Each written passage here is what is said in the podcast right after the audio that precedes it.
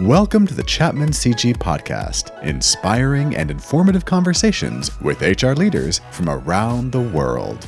It's one thing to be responsible for supporting the global HR operational needs of a sizable organization. It's quite another to do it well in today's dynamic business environment. Global consistency and standards ensure efficiency and scale, and local flexibility drives agility and growth. Now, more than ever, the time is right for HR to become a key strategic force in major corporations. I'm here with Jamie Marchand, Vice President of HR Operations at Pall Corporation, to discuss high impact HR. Welcome, Jamie. Thank you. Uh, Jamie, would it be uh, okay to take us through a little bit about yourself and uh, your role at Pall Corporation? Yeah, of course. So, my current role at Pall is Vice President of HR Operations, as you mentioned. Uh, Pall Corporation itself is a global leader in high tech filtration, separation, and purification solutions. And like many global organizations, Pall had been very interested in modernizing and streamlining their service delivery models in HR.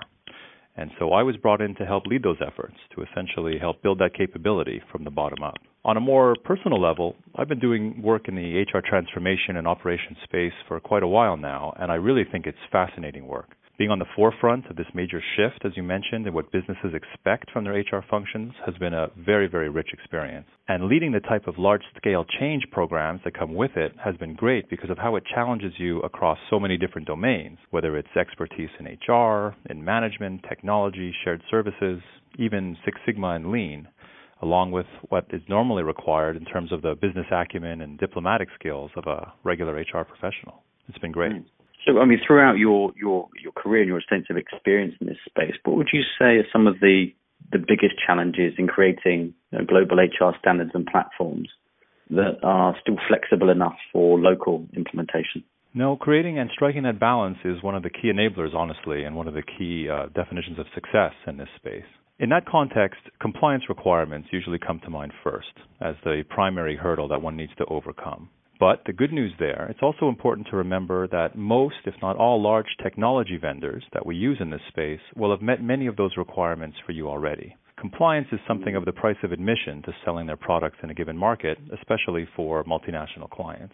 So if at first we can assume that most compliance concerns can be met, and honestly, it's not always easy, but it does get done, I would argue the biggest challenge is ultimately cultural. So organizations who already run their HR functions like a business, who have a habit of making differential investments, of measuring what works and what doesn't, I think will have the easiest time. Because the trick is to adopt a mindset of defaulting to standard, of adopting a common way of doing things in many areas, and tying exceptions to those to very clear business needs that therefore everyone can align to. So, in that way, you make the business as ultimately the final arbiter of this discussion of global versus local. To make it in practical terms, it means those that would argue for a deviation from a global standard would make their case in the right context. Will this exception sell more product, or will it increase retention or engagement? It really comes down to what's valued by management in the business model you're working with.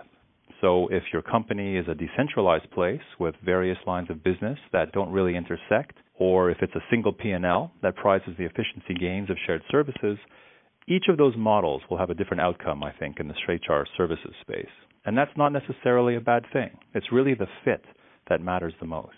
So if you've met local compliance needs, those cultural hurdles to adoption may still remain. You can always add steps or data fields to a process to accommodate a local reporting requirement, but it really is hard sometimes for your local teams, especially in HR, to see some work done in a different way, especially if the norms of their own work environment don't clearly align with the goals of your transformation project. So, what really helps often is to have an overarching message of how these processes will benefit the organization as a whole. And when discussing with local teams, you'd li- really like them ideally to weigh the changes in terms of not their personal gains or losses in their market, but rather in terms of how the whole company will perform better as a result.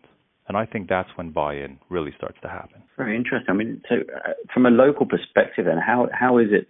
How important is it to empower your, the local teams to, to actually innovate and customize global standards and programs? Well, again, it really depends mostly on what you're trying to achieve. So the hmm. content matters most. Uh, to give you an example, if a central focus is on cost reduction in the area of, let's say, workforce administration, I think that should require relatively little customization. But if your effort is at hmm. solving more complex talent challenges, such as engagement programs in Western Europe or developing first line management in China, say, those require a framework that allows local teams to innovate and adapt much more where needed. And that can range itself in practical terms from simply providing a toolkit to providing maybe a more structured menu like list of options for local teams to choose from. In making those determinations, the most important thing is for HR really to know their clients. So, just as how important it is for commercial teams to know their customers, I think HR really needs to understand what matters to those different countries and groups of employees who will be served by these programs. So, the framework ultimately can be the same. Once your local teams are aligned to that kind of overarching message I mentioned earlier, um, it really means dealing head on with local concerns. Because put yourself in their shoes. If you think about it, adopting a global process or program versus a local one, it's a bit like trading in a custom made suit for something off the rack, right? A global Yeah. process is not going to be a perfect fit by definition. But the central theme needs to be the com- yeah, the company should only spend money creating variability where it makes a business difference. So if there are good grounds in business terms for creating some space for that variability, uh, why not? None of us should argue with making and selling more product. It's what we're really here all here for. So would you say that, that you know it's important, and I guess sort of how important you know, is it to get the balance right between HR generalists and specialists in the HR operations team? You know, to be honest, I wonder sometimes if that distinction is always helpful within HR. Um, I have had the experience that sometimes this idea takes hold that a generalist can't do a specialist role or vice versa, you know, as if they were in different disciplines, yeah, which isn't the case, as we know. Look, in HR operations, personally, I look for talent who have a strong desire to learn, who aren't afraid to fail and try new things, and who understand both the business and the business of HR almost anyone, I believe, is going to have a somewhat steep learning curve in terms of the content coming into the team. So I feel we need to be prepared for that, regardless of where we're sourcing the talent from. In HR operations, you definitely need certain specialist roles, particularly technologists, those who support, you know, the services infrastructure, things like that. But in an ideal scenario, HR operations should be seen as a stepping stone in the development of today's HR practitioner you know, managing processes and technology used to be something largely outside the discipline of HR. But for today, and I guess even more so tomorrow, you know, the HR professional needs an equal grounding not just in the traditional relationship oriented and management skills, but good understanding of process governance, data, working with big data analytics, even vendor management. And I think HR Ops is a great funnel to both bring in new talent into HR as well as rotate people through for development. So I keep an open mind. Being a very documented environment, a good HR ops shop, I think, should be able to handle that mission on behalf of the larger function. Yeah, I was seeing a lot of change in the market and transformation that's kind of driving the change within HR ops and, and shared services. And as you discussed, obviously also at a local level. In your opinion, what, what does the future of HR operations and shared services look like? Yeah, now that's a very interesting and exciting question, actually, because the rapid change we've been seeing uh, really isn't going to stop.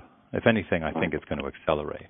Now, I know that's a bit of a, a, common perception, but let's, you know, maybe unpack a little bit as to why I think that's really true in the HR space. One driver of change is that HR will, to a certain extent, follow, I think, the broader technology curve.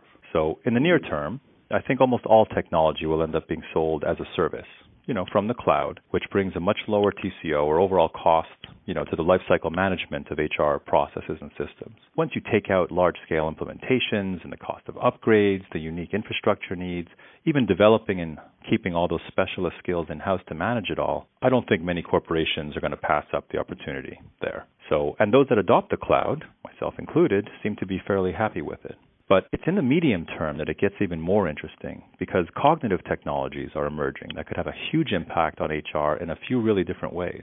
So the first, well under, relatively well uh, understood one is around big data. What can we learn about our workforce, right? Using these enhanced capabilities to collect and mine employee data, and no doubt that's being worked on at length, right, by many different players. Uh, yeah.